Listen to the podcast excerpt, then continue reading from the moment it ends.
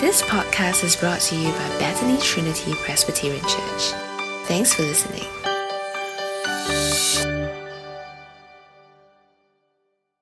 Please be seated. We will now have the scripture reading for today. And today's passage is taken from Luke chapter 20, verses 1 to 26.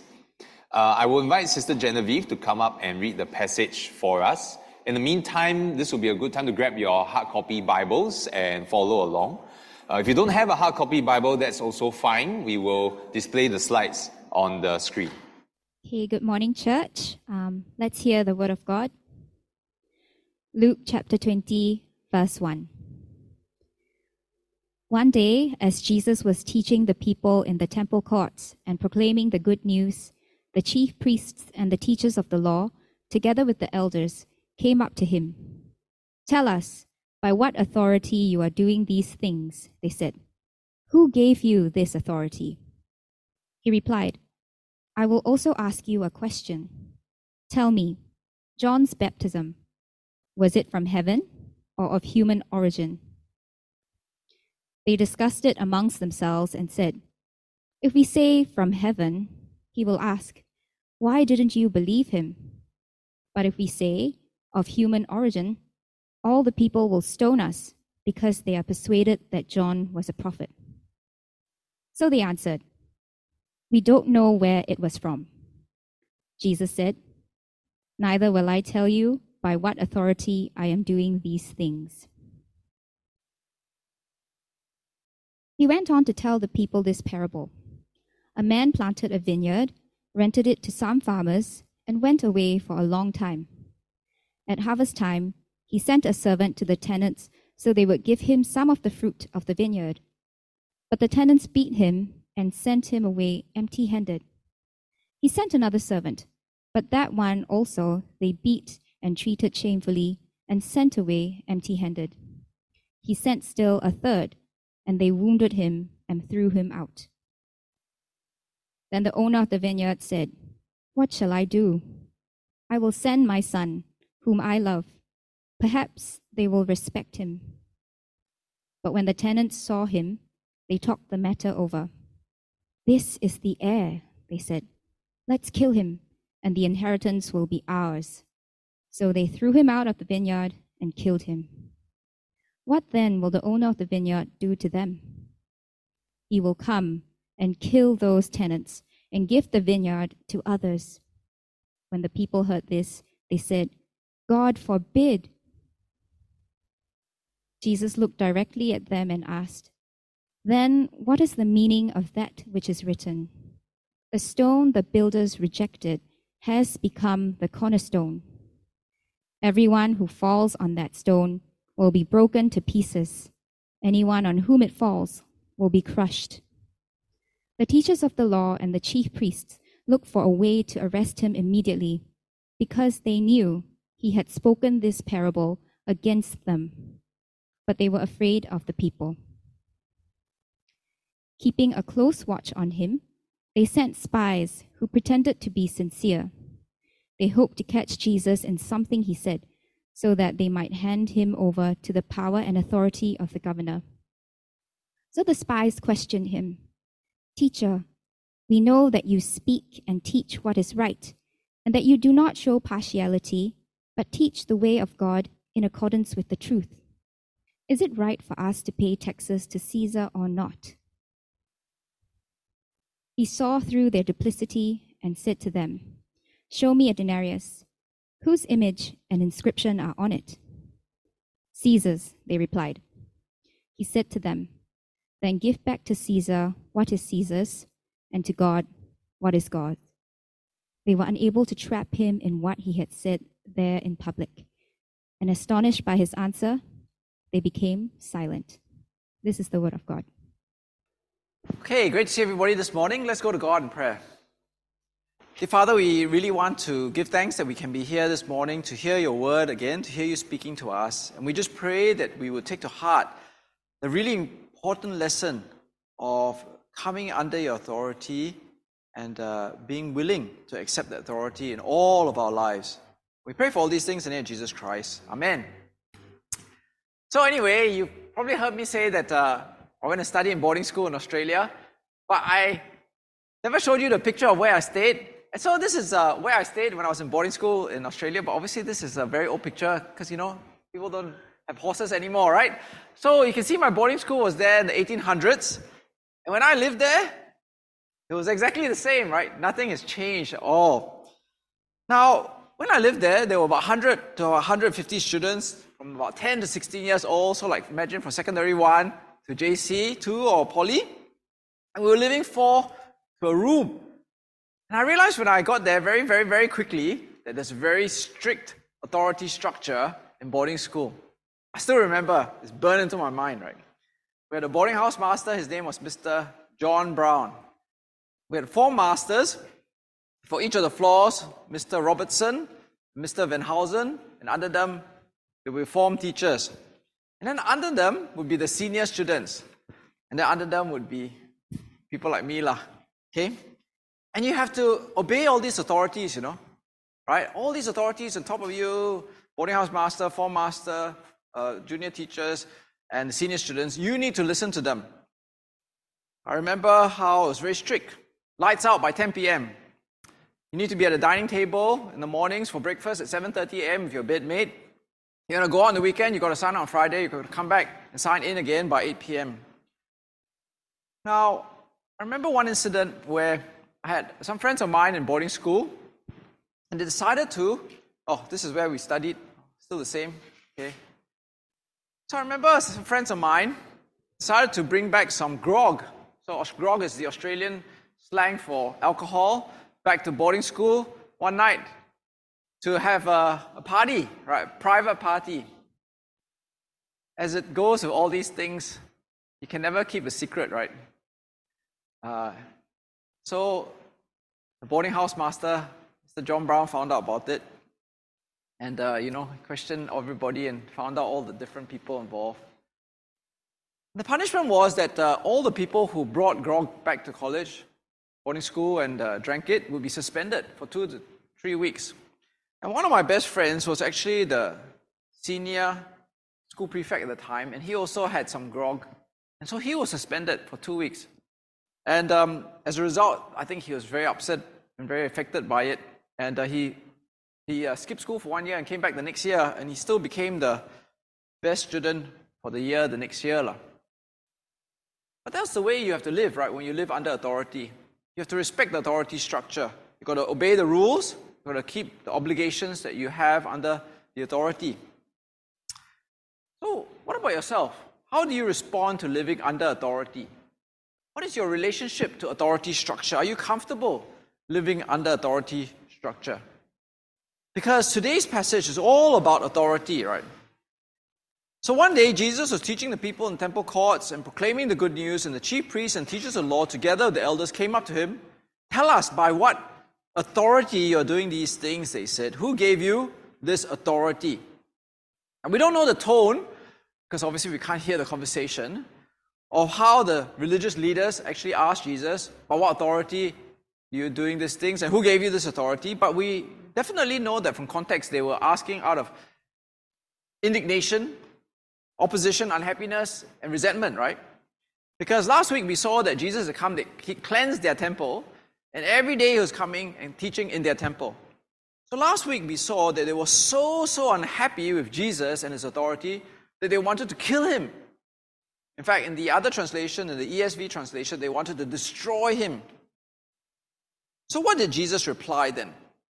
He said to them, I will also ask you a question. Tell me, John's baptism, was it from heaven or of human origin? Now, John, if you remember all the way back in Luke chapter 3, had actually been sent ahead of Jesus to prepare the way for Jesus. He was to prepare the way for the Messiah or the Christ. The people were waiting for the Messiah.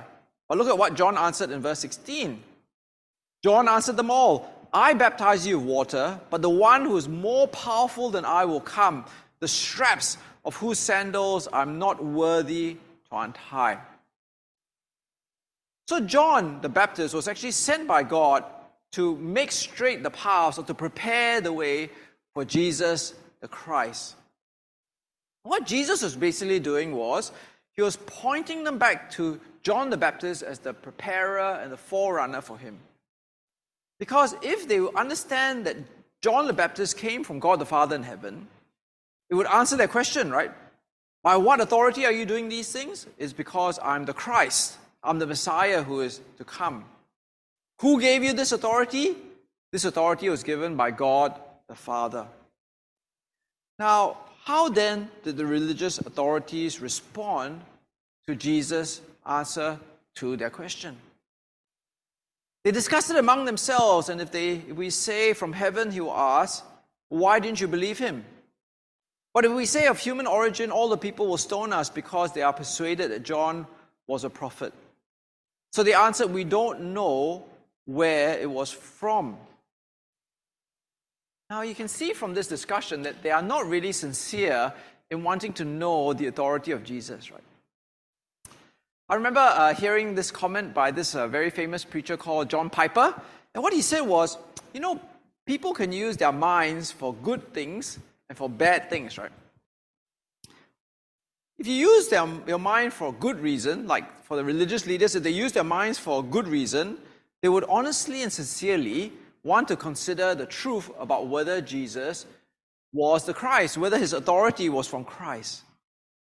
And they would sincerely and honestly respect what their minds found out and let the chips fall as they may. And if Jesus was the Christ, they would respect and come under the authority of Jesus. But instead, they use their mind in a bad way, right? In a wicked way, where instead of using their mind to find out the truth, they try to use their mind to evade and to escape and to avoid the authority of Jesus and to avoid answering the question, Is Jesus the Christ? Because they already say in verse 6, right? All the people will stone us because they are persuaded that John was a prophet. Now, if all the people are persuaded that John was a prophet, then therefore Jesus must be the Christ and he must have authority. But the religious leaders, instead of using their mind in a good and honest and sincere way and asking, is John really the prophet? And is Jesus really the Christ? They say we don't know. They say they don't know not because intellectually they don't know, but because they don't want to come under the authority of Jesus Christ.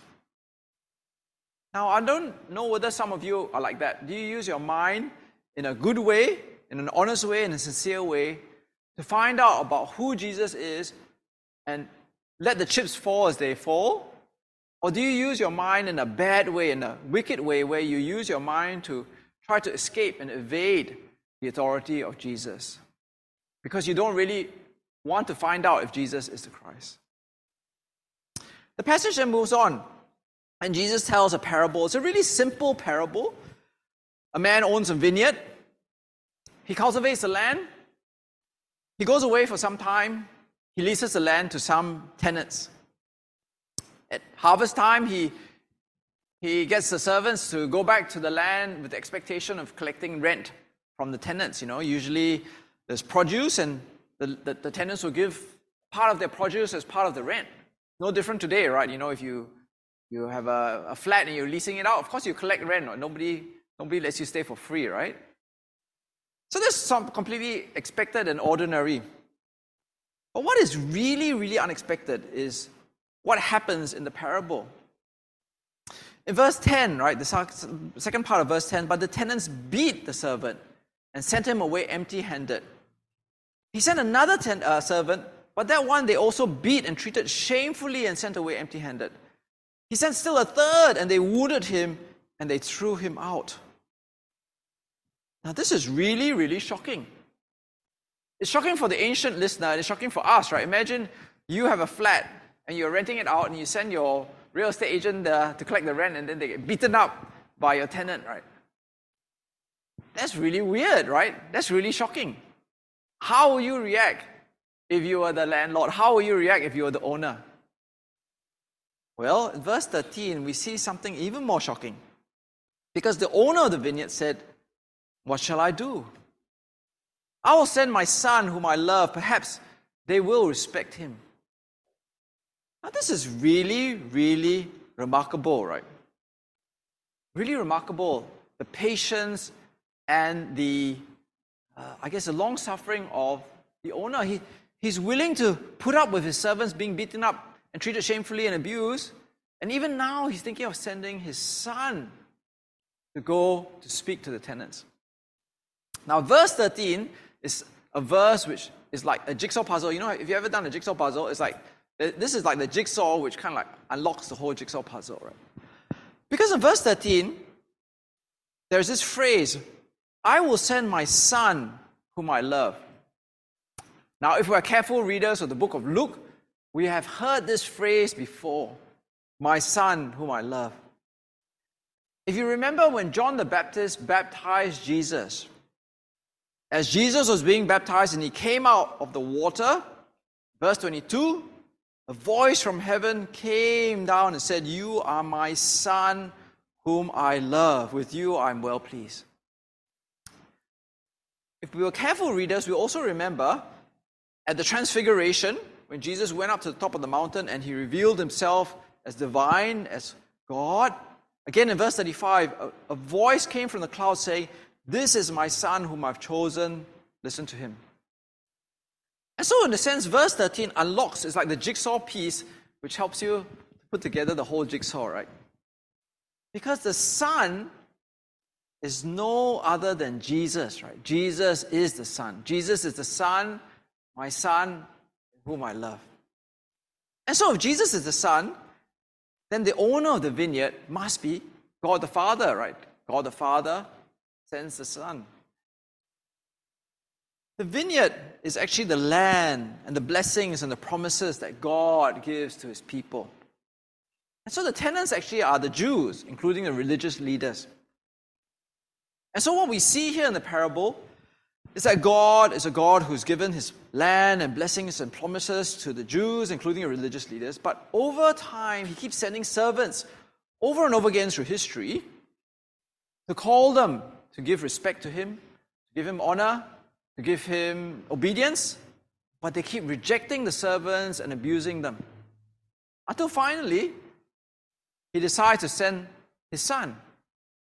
Perhaps, perhaps now the Jews, the tenants, the religious leaders will respect the son. Now, this is amazing and, and remarkable, right? Because this is not the way it works in real life. People are not so patient when it comes to your debts and paying, uh, you know, what you owe. So before I became a pastor, for a few years I was actually a liquidator and a receiver. And so, as a liquidator and receiver, I'm the last person you actually want to see at your doorstep. So a liquidator is where, uh, let's say you, you owe me money, lah, okay, above a certain amount. If you don't pay me back, I can apply to the court and the court will appoint a liquidator, and liquidator then comes and collects money from you on behalf of the state. If you're a receiver, you owe money to the bank. You don't pay the bank back in time. After a while, they send you letters. You ignore the letters. The, the receiver will, uh, sorry, the, the bank will then appoint an accounting firm as a receiver. And again, we come to your doorstep and we knock on your door politely. You open the door. We come in. We change all your locks. We kick you out of your building. We seize all your assets, we interview all your employees, we decide which ones we want to keep, then we let go of the ones we don't want, and then uh, we go through all your accounting records. And basically, that's all we, you do. You just say goodbye to you after that, right? This is the real world of uh, debts and, uh, and uh, you know, owing money to banks and people like uh, landlords and debtors, right? I remember once we were liquidating an employment agency. And uh, one of the creditors or debtors actually sent uh, like a debt collection agency to serve a legal notice to the owner. Not like along lah, right? We don't put up pay money, owe money things. But we send you legal letters. And so in order to serve legal letters, the debt collector has to physically hand you over the letter to make sure that you have received this notice. Anyway, the owner opened the door, the guy gave him the letter. You know what the owner did? He punched him in the face, right? Now, what did the what did the debtor do? Sorry, what did the creditor do? do you think he, he said, Oh, it's okay. We'll send you another one? No, he didn't, right? Basically, they threw the kitchen sink at this guy, right? They came down on him like a ton of bricks. They charged him in court. We seized his assets.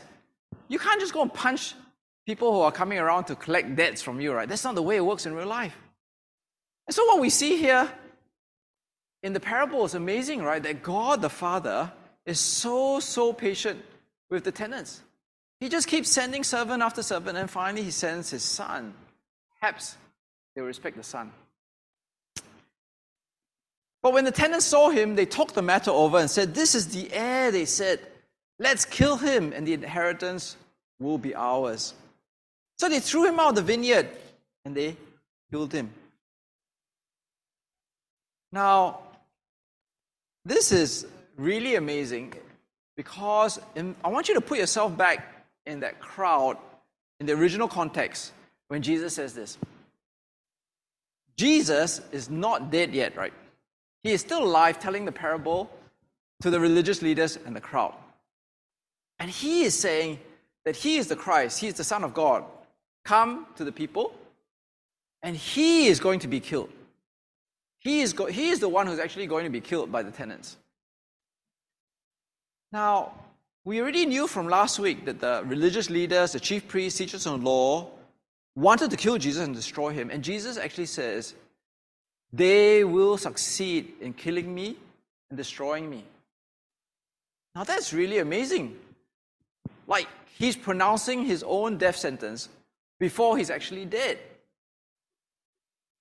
Now, this is actually a logical flow of what we've seen in the last few weeks, right? Last week, we already saw how the Jews themselves, religious authorities, rejected God's authority in the temple. Rejected, we see now John the Baptist, his prophet. And finally, they reject Jesus, the Son. But it's not just the context of this, this immediate uh, time of Jesus in Jerusalem that actually shows the rejection of God's power and authority, but in the whole history of God's people, they are continually over and over, generation after generation, rejecting God's power and authority. Now, I want us to think for a moment, okay? Because the religious leaders did not reject Jesus because of a mind problem, an intellectual problem. They already knew he had spoken this parable against them. But instead of taking it to heart, the problem was they just don't like authority, full stop. They don't like any authority over them, whether it's God or whether it's Jesus or whether it's a prophet. They just don't like authority over them. Now, that's going to be a problem, right? I remember reading this book recently called Biblical Theology in the Life of a Church. I'll recommend it to you if you ever get a chance to read it. Now, biblical theology is about how God works progressively in history. All right? The way that God works in terms of his relationship with his people is through this thing called covenants, right?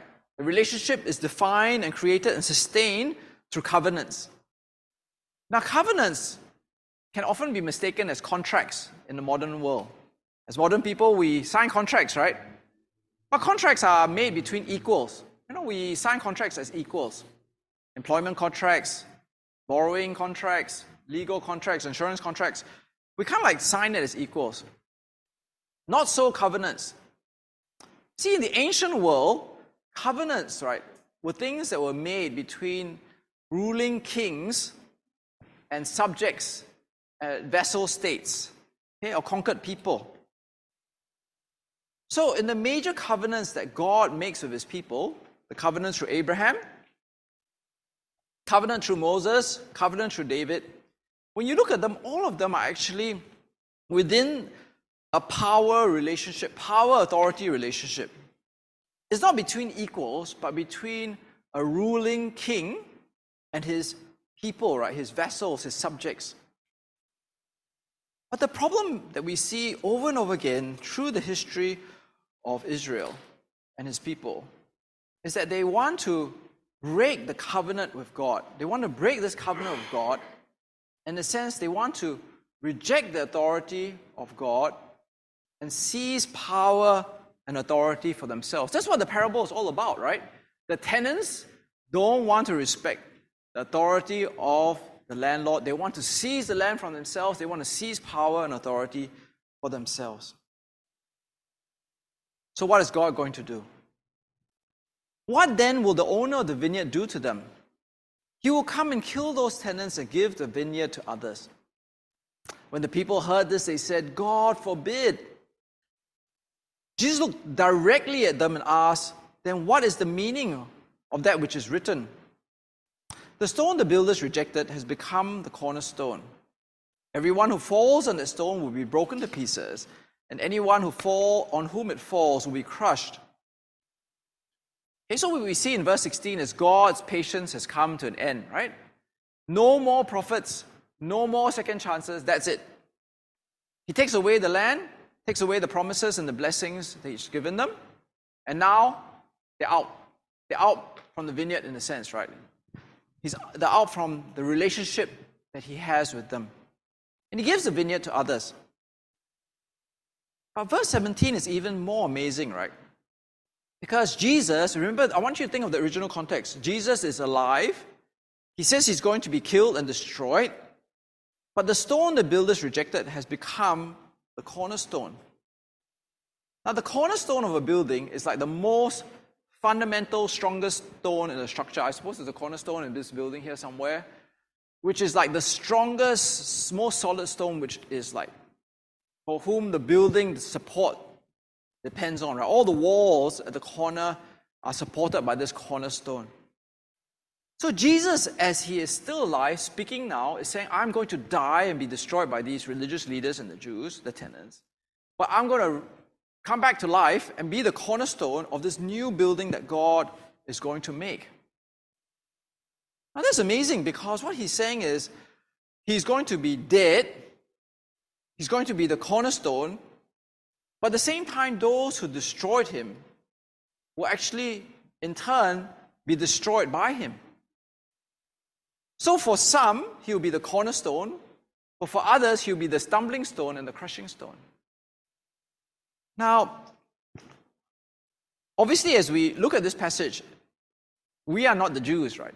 We are not the original tenants. We are not the original ones who received the vineyard. Who are we then in relation to this passage. Uh, we are the others, right? Okay, we are the others.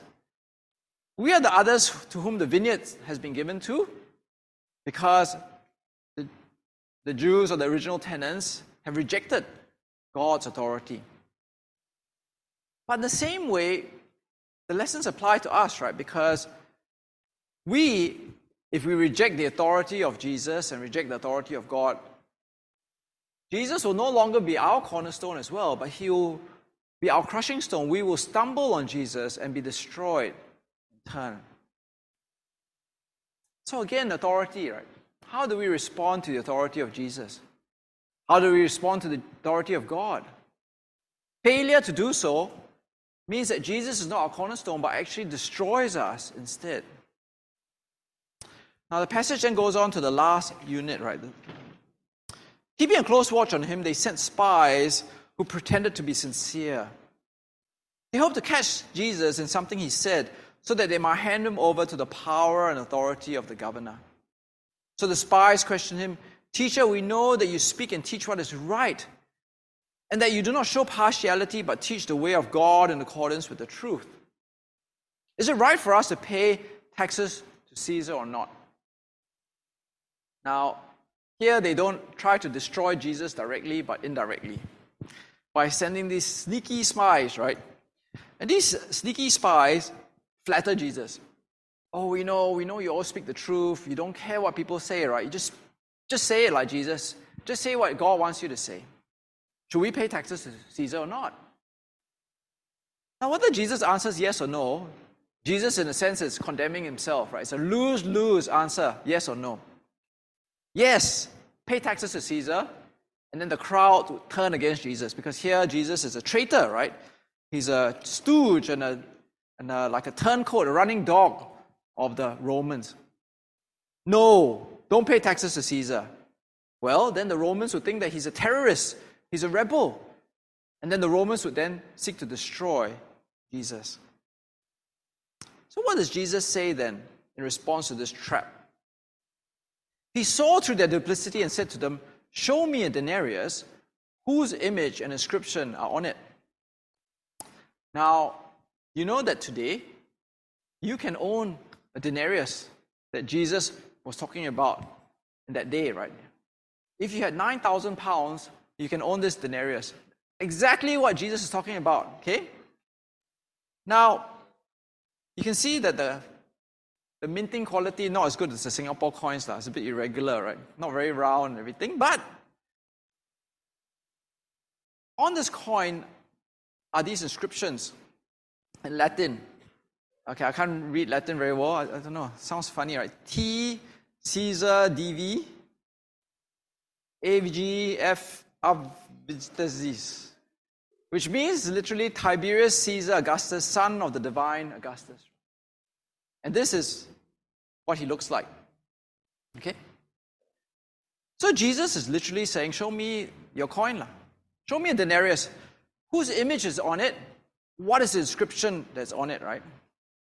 Well, the, the image is of Tiberius Caesar Augustus. The inscription says that it belongs to Tiberius Caesar Augustus, son of the divine Augustus. So Jesus says, Caesar's, right? If they, they reply, look, the image of Caesar's, the inscription is of Caesar's, then he says, give back to Caesar what is Caesar's, right? Give back to Caesar what is Caesar's. Now, Jesus goes on to build on this principle, right? He could have easily ended there and just walked off and, okay, I survived the trap. But he says something very, very deep and profound, right? Give back to Caesar what is Caesar's and to God what is God's. And what does he mean here? Give to God what is God's. He could have speaking, be speaking in a very generic way about how all of creation belongs to God, because obviously all the world and the universe and all of creation, including ourselves, was made by God. So give back to God what is God's. But I think that Jesus actually deeper and profound, more profound than that. He's looking back to Genesis chapter 1, right? Genesis chapter 1 in the creation of the world, in the creation account. And it says in verse 26 And God said, Let us make man in our image, in our likeness, and let them rule over the fish of the sea and the birds of the air, and over the livestock, and over all the earth, and over all the creatures that move along the ground. So God created man in his own image. In the image of God, he created him. Male and female, he created them. So, exactly what is Jesus saying here? What he's saying is on the coin, the denarius bears the image of Caesar. But on us, male and female, we bear the image of God. So give to back to Caesar what is Caesar's, which is the denarius. Give to God what is God's, which is in a sense ourselves, right? Because we bear the image of God. Now, this is really important because it means that God owns us, right? God has imprinted his image upon us. And our relationship with him is of one where he owns us and he has authority over us. So, in our relationship with God, it's not enough just for us to come to church on a Sunday morning or to maybe, you know, uh, give some money or something, but all of our lives, in a sense, is to be given back to God. Now, I told you how I grew up in boarding school with about 100 to 150 students, right? One important lesson that I learned very, very quickly in boarding school was that you need to put your name on every single item that you own. Because if you don't put your name on the item, it will soon not be yours. Lah. Okay, very, very quickly. So I had a CD player. I write my name, permanent marker. I have a soccer ball, put my name everywhere on it. Even your instant noodles, you have to put your name on it because if not, quickly disappear. You put the eggs in the fridge, you also put permanent marker. Actually, somebody said to me at morning tea, hey, you put permanent marker and the egg doesn't does it leach into the egg and make it unhealthy? I said, I also don't know. Just eat it quickly, right? But the reality is when you put your name on something, it displays ownership, right? It's yours. This is yours, right? Your CD player, your soccer ball, your instant noodle, the egg. Because God, in a sense, has put his image on us, he's put his stamp on us, right? We belong to God. God owns us. And so, as we live in this world, we also need to, to recognize our relationship with Him as one of authority and power, right? We, we live under authority of Him. It's not that we live as free agents, okay? What we've seen here in the passage is we need to give authority to God and Jesus because Jesus is the Christ. Jesus is our cornerstone. Jesus is the Son of God. And God has made us. Right? And we give this uh, loyalty and obedience and, and, and, service to God, not because, you know, we, we have this terrible, like, dictator, authoritarian ruler over us. But as we've seen, he's, he's, he's patient, he's loving, he's gracious towards us. He is a wonderful God to have an authority over us, right? So, the lesson we also learn is I want us to reflect just for a moment. When Jesus said all these things, he had not yet gone to the cross, right? He had not yet died. But yet he predicted all these things that would happen. He would be killed, he would be destroyed, but that he would rise again and ascend. He would be this cornerstone. And so, if that is true, then what he says is also true about how, for those of us who cannot, will not, or unwilling to give authority to Jesus, right? He is not our cornerstone, but instead our cornerstone becomes our stumbling stone, crushing stone. So it's really, really dangerous to not really have respect or loyalty or obedience to Jesus, right? Because if we don't give him that, that respect as the authority figure in our lives, then actually he's no longer our cornerstone, but instead we are destroyed by him. So I hope that for all of us here, as we reflect on today's passage, all the more uh, we are people who are willing to live under the authority of God and of Jesus. Let's go to God in prayer. Dear Father, as we come before you today, we truly want to thank you for you are a God who is good, who is patient, and is gracious. You're a God who is the giver of all good things. You're the God who makes covenants with your people. You're a God who continues to show patience even in the rebellion of your people. Dear Father, we thank you for we are those who are others who've received your promises and blessings. Help us to learn the lessons of today's passage that we need to continue to give you respect and obedience and service and loyalty because truly you, we are under authority under you and Jesus. We pray that you may help us to, to give up all rebellion that seeks to evade or escape that authority in aspects of our lives, but instead to give you authority in everything. Dear Father, you said to give to God what is God's, and we recognize that all of us wholly, completely, 100%, need to give of ourselves to you. We pray for all these things in the name of Jesus Christ. Amen. Okay, thank you, Pastor Andrew. We will now have a time of reflection and discussion. Uh, this is normally a time where we think about what has been said during the sermon and um, just have a chat with each other about what we think. Um, there are two questions. First, why should God and Jesus have authority over me? And second, do I struggle to be under their authority? How and why? So we will have, sorry, we will have about five minutes to just talk about these questions. Um, if after the five minutes you realize you still have a lot to talk about, don't worry, you can still carry on during lunch. So yeah, you can discuss. Thanks for listening to this podcast brought to you by Bethany Trinity Presbyterian Church.